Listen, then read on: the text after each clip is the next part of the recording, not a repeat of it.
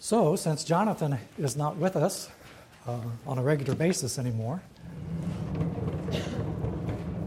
this means that we need more volunteers to do the children's sermons. So, there's a sign up sheet at the back there if you are interested in doing that. It would be greatly appreciated. So, we're in 2 Kings chapter 5. This is the story, of the account of Naaman, who was healed of leprosy. And as was sharing with the children, he was a great man. He was commander of the army of the king of Syria. It's uh, in your Bibles, it may say Aram, A R A M. Aram is another word for Syria. And he was um, a very great man in that country because he had led them in their battles and they had been victorious. And the writer of 2 Kings tells us that he was victorious because God, the Lord, had given victory to Aram, to Syria, through this very valiant and brave man. So, wait a minute. God gave Syria victory? They're not even Israelites. God cares about them? Well, yeah. God provides for them? If they're going to win a victory, it's because God gave that victory to them. And so God is working in the heart of this man and in the hearts of the people who are going to witness this. This is going to be a testimony and a witness not only to Naaman, but to the king of Syria and that whole country, because he is a very public figure.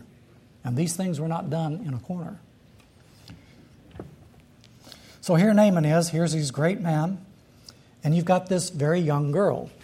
Um, so here she is. She has been taken as a captive in one of the raids that Syria made on Israel. These pagan country attacking the people of God and being victorious. And they took this young girl away from her family and her home, and now she's a slave in the house of Naaman. And she's a servant to Naaman's wife.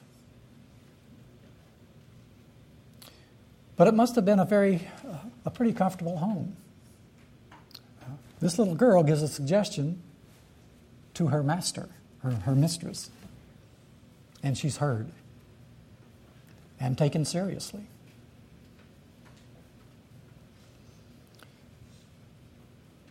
I wish the people in Israel would hear and take as, as seriously when they hear a word from God. May have been that they were desperate. I don't know, but they, they took her word to heart. And it passed on up the chain. And um, he says, Look, uh, Samaria is the capital city of Israel. They got a prophet there. He would cure him of his leprosy. No doubt about it in this young girl's life. Uh, tell these kids something, and they believe it. They're not embarrassed, and they're not backwards about telling it to anybody else. So you got this great man and this slave girl. So Naaman goes, and like we said later, later um, the king of Aram sent this letter to the king of Israel, and he says an interesting thing Am I God? Can I kill and bring to life? Why does this fellow send someone to me to be cured of his leprosy? See how he's trying to pick a quarrel with me. He thinks the guy's looking for an excuse to attack them again, to start a war. Actually, he's just, he's just acting upon the testimony of a young Israelite girl about the glory and power of God? But it's a good question. Am I God? It's asked a couple of other times in Scripture. Um, Jacob talks about it in um, Genesis chapter 30. And there's a problem. Um, Jacob's got a couple of wives. That's the big problem. Uh, but one of them, his favorite one, is barren, not able to have children. And so Rachel comes to Jacob and she sees that Leah's having children and she's being blessed. So she says to Jacob, Give me children or I'll die. That's a pretty desperate woman. There's a social stigma in their society and culture against women who can't have children. They're considered to be under some sort of curse and looked down on in their society. So she's saying, Give me children or I'll die. Jacob became angry And he says to her, Am I in the place of God who has kept you from having children? Um, he says, Look, it's not my fault. I'm not the one who is the author of life. I do not control these things. That's in the hands of God. Now, later on, Joseph, who's going to be the answer to Rachel's prayer, God's going to perform a miracle and she's going to be enabled to have a child. Is Joseph, becomes a favorite son, ends up in a foreign country as a slave, and then as a slave who's been put in prison. And God has other ideas. And He delivers him and uses him to have a great deliverance for Israel and for Egypt. But his brothers, who had sold him into slavery, it had been, he was about 17 or around there when he was sold. Now he's 56 years old. So it's been a long time. His brothers had, had come, um, and he had revealed who he was to them, as you know, and had forgiven them. But there, could not accept that forgiveness. And so the guilt of what they had done to him all of those years before still weighed heavy on. It's been 40 years. 40 years, and they still could not accept that Jacob had forgiven them, that Joseph had forgiven them. So they waited till Jacob died. And then they come and they said, What if, what if Joseph holds a grudge? Well, he's already forgiven them. So they sent word and says, Your father left us instructions saying, before he died, this is what you're to say to Joseph I ask you to forgive your brothers the sins and the wrongs they've committed in treating you so badly. Please forgive the sins of the servants of God of your father. When their message came to him, Joseph wept. And he says to them, They all come and they bow down before him on the ground. We are your slaves, they said. Joseph says to them, Don't be afraid. Am I in the place of God? You intended to harm me, but God intended it for good, to accomplish what is now being done, the saving of many lives. Joseph understood that vengeance has no place in the heart of any of us. That's God's prerogative. And he says, I'm not in the place of God. I don't have the right to judge anybody else for anything that they do. It's not my place. And when we do that, we're taking the place of God. Well, the king of Israel thought he was in a similar position. Am I in the place of God? Because God's the only one who can give life. He's the only one who can heal this guy. I'm not God. Yes, but you're the king of a country who's supposed to be worshiping God. This is the God you're supposed to be serving. King feels like he's in a, a very awkward situation. So he is acknowledging here only God can deal with this man's leprosy. It's going to be interesting in the New Testament, isn't it? When Jesus comes and he heals lepers. It's an indication of who he is. He has the authority and the power and the ability to make leprous people whole again. But the king of Israel didn't know that at the time. And he feels like he's in serious trouble, and he was. Well, Elisha, the man of God, hears that. He says, Why have you torn your robes? Uh, because the king of Israel was so distraught at this and considered it such a great threat, and he didn't know what to do. And so, as a sign of grief and despair, he's tearing his robes and all of that. And Elisha says, Hey, there is a God in Israel, and we are his people, and we don't have to be afraid or fear these things. Send the man here. So they do. And he goes, and this very powerful, great man, acting on the words of a little girl, um, comes with his great retinue, with all the gold and silver and clothes and all of that sort of thing. And um, comes before Elisha. So, when a person has a position of authority and power, then too often they begin to take themselves too seriously. And so they begin to expect certain ways of conduct and expect certain courtesies. Don't you know who I am?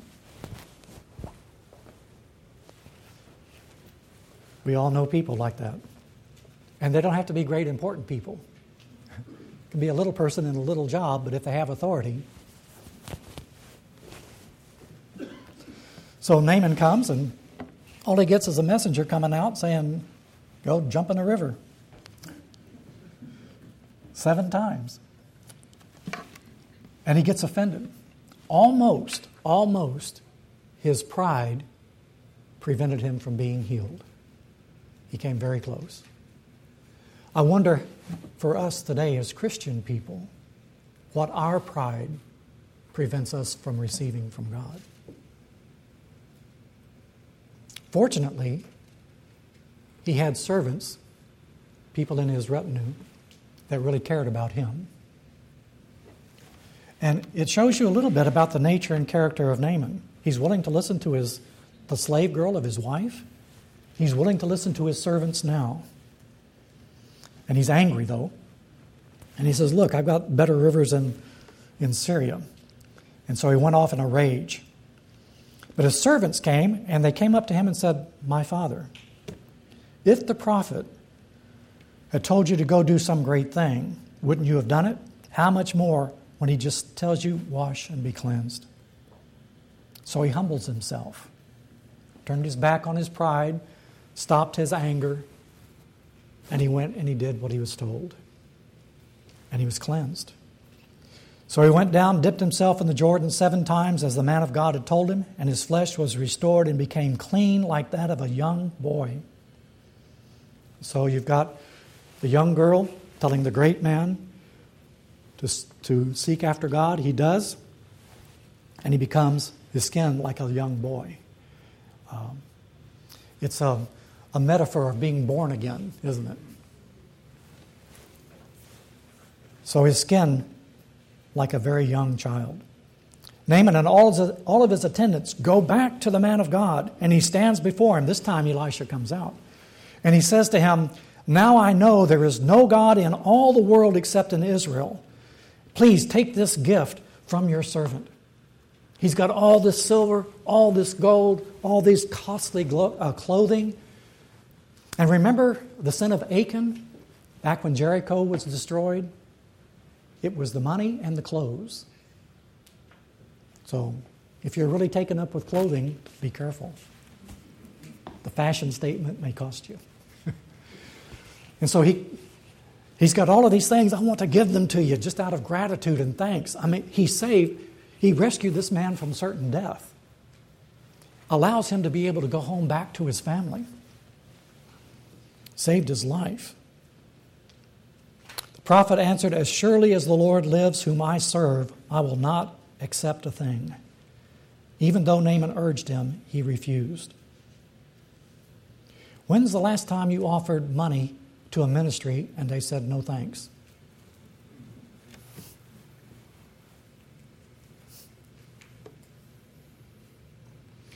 What Elisha was saying is that the healing didn't come from me. This healing came from God. And God's healing, God's gifts are free. This is grace. There's no cost. Now he's talking to a pagan enemy of Israel. This is the guy who leads the armies who kills Israeli soldiers. And he tells him, this grace of God for you is free. Just like it is for all the rest of us. Doesn't cost anything. This is God's grace. So Naaman says, okay, he respects that. But maybe you could give me as much earth as a pair of mules can carry, because I will never again make burnt offerings and sacrifices to any other God but the Lord. He wants to go home and make an altar, a place where he can worship God who's changed his life. He has had a heartfelt conversion here. He knows who God is, and he wants to worship him and him alone. And he wants to take some of this earth and make an altar to him uh, in Syria when he goes home, in a pagan society and culture. But he knows who healed him, and he knows what God did for him. He had experienced the grace of God in his life, and it was uncontestable, irrefutable beyond doubt or question. And anybody who knew him, all they had to do was look at him and they could see the difference. That ought to be our testimony. People ought to be able to look at us and see the difference before we ever open our mouth because we are the testimony before we ever open our mouth. He doesn't realize that God, we can worship Him anywhere. But He's coming straight out of a pagan culture and he's come a long way. But, he says, May the Lord forgive your servant for this one thing. When my master enters the temple of Rimmon to bow down, and he is leaning on my arm, and I bow there also, when I bow down in the temple of Rimmon, may the Lord forgive your servant for this. Well, Rimmon was the god of the, uh, the major god of the, of the Syrians. He was called Rimmon Hadad, or Rimmon Hadad. Um, he was the, the local representation of the storm god and the god of war. Naaman's a general. This is his god, right? The name Rimmon means the thunderer, and it's, an, it's a, a local expression of Baal worship. Um, Baal was also a storm god. And the symbol of Baal and Rimmon was a thun- thunderbolt. So they have pictures of this warrior guy. Usually has a, a, sometimes a bow in one hand, but he's got thunderbolts in the other. That's the god of Baal, the god of thunder and war and storm. That's who they worshipped. And Naaman knows that that is no God. And he knows that there is a God, and he knows the difference now. But as a man in this important position. He's got to go into the temple of Rimmon with the king on his arm. And the king is old and feeble, and so he leans on this trusted official. And so he says, I've got to do this. I have to be there. And when the king bows, I have to bow too because he's hanging on to me. And he says, I'm asking God to forgive me when I do that because I know who he is. So, what did Elisha say? You can't do that. No. He said, Go in peace. God knows your heart. He's not advocating compromise here, but he's saying there are things that you have to do in your life. Um, but it's what's going to happen is this king is going to see you. And as he sees you and he sees your health and he sees that there's a difference in how you live now, that's going to be the witness. Keep the door open and give the witness consistently each and every day. So, Naaman, peace in his heart, healed body, understanding and knowing who God is, heads home. I wish the story stopped there, but it doesn't. And so you've got one man coming out of the darkness and understanding and discovering who God is. At the same time, you have another man, a man who knows God, but now out of his greed and his prejudice, he's going to walk into the darkness, willingly and knowingly, deliberately.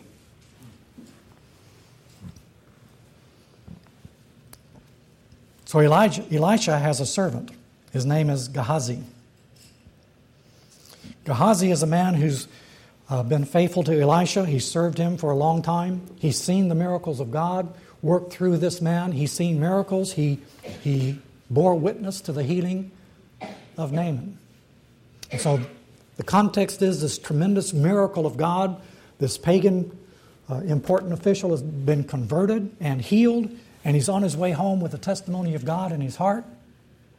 And what's Gehazi thinking? My master was too easy on Naaman, this Aramaean, by not accepting from him what he brought. As surely as the Lord lives, I will run after him and get something from him. It's too easy. You accepted this great sinner because they humbled themselves and confessed their sins and prayed and asked you to forgive them. That's too easy. It's too easy. It's too simple.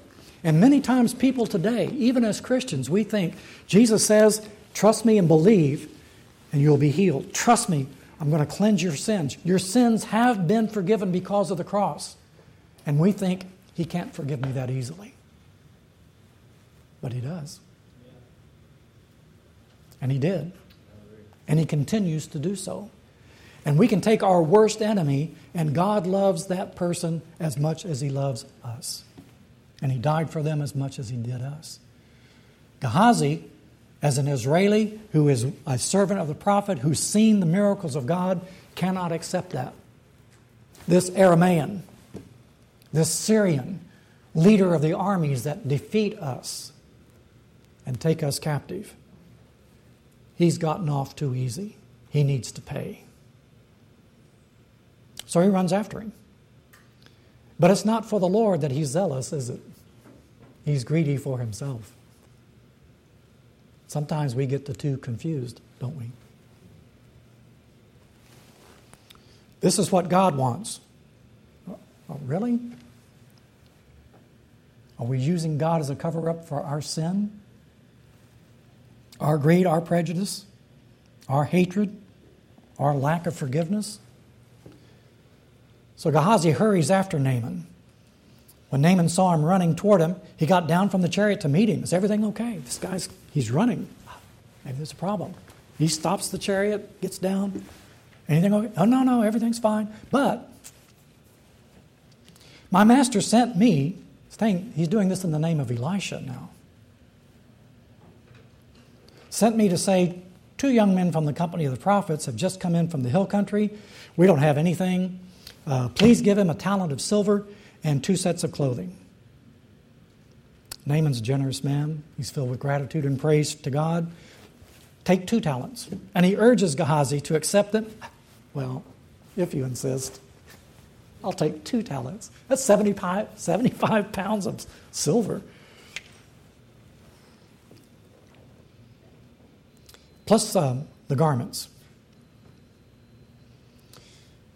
And so, in addition, uh, he takes the, the silver and he puts it in two bags and two sets of clothing, and he sends two servants to carry it for Gehazi. Here's this servant. And now he's got two servants serving him. This has turned out better than I thought.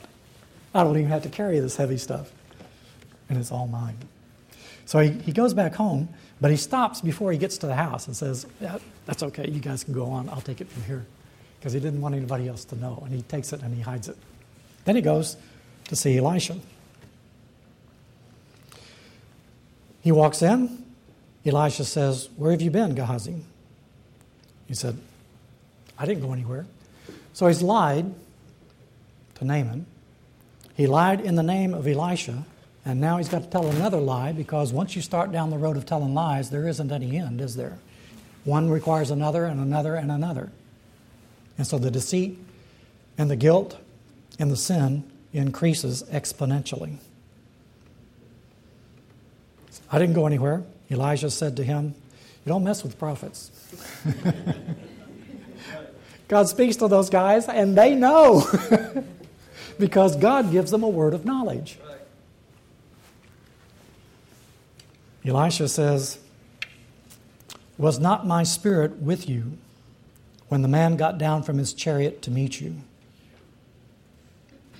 And then he asks the question. It's a good question.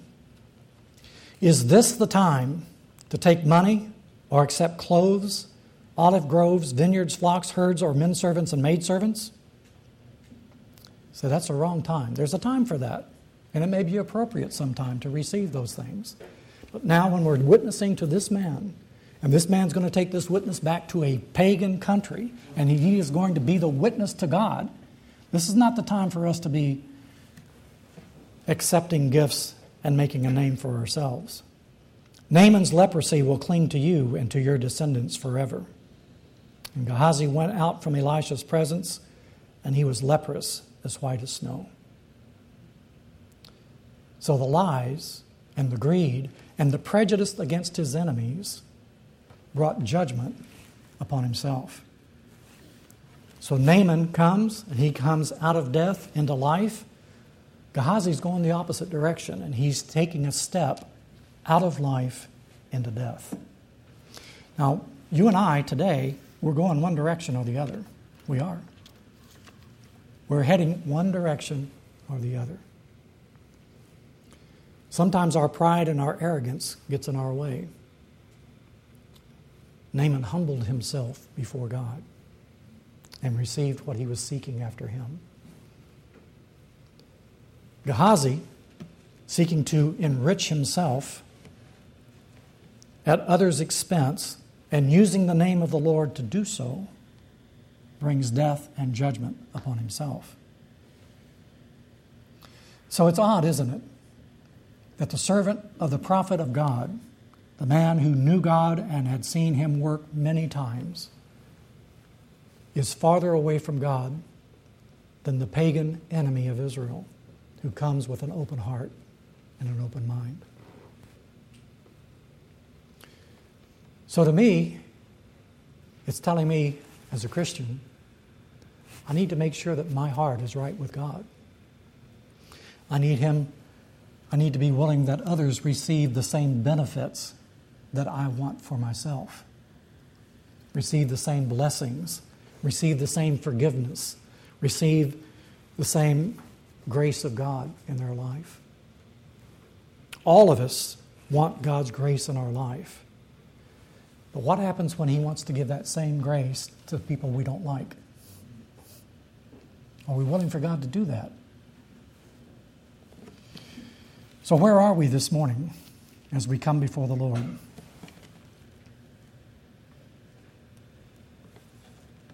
Gehazi, Naaman, Elisha, the young girl, the servants of Naaman, one of the kings. Where are we in this?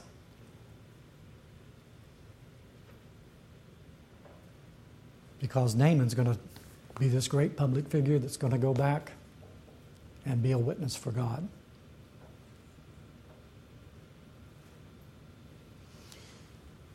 Anybody have a testimony to share this morning?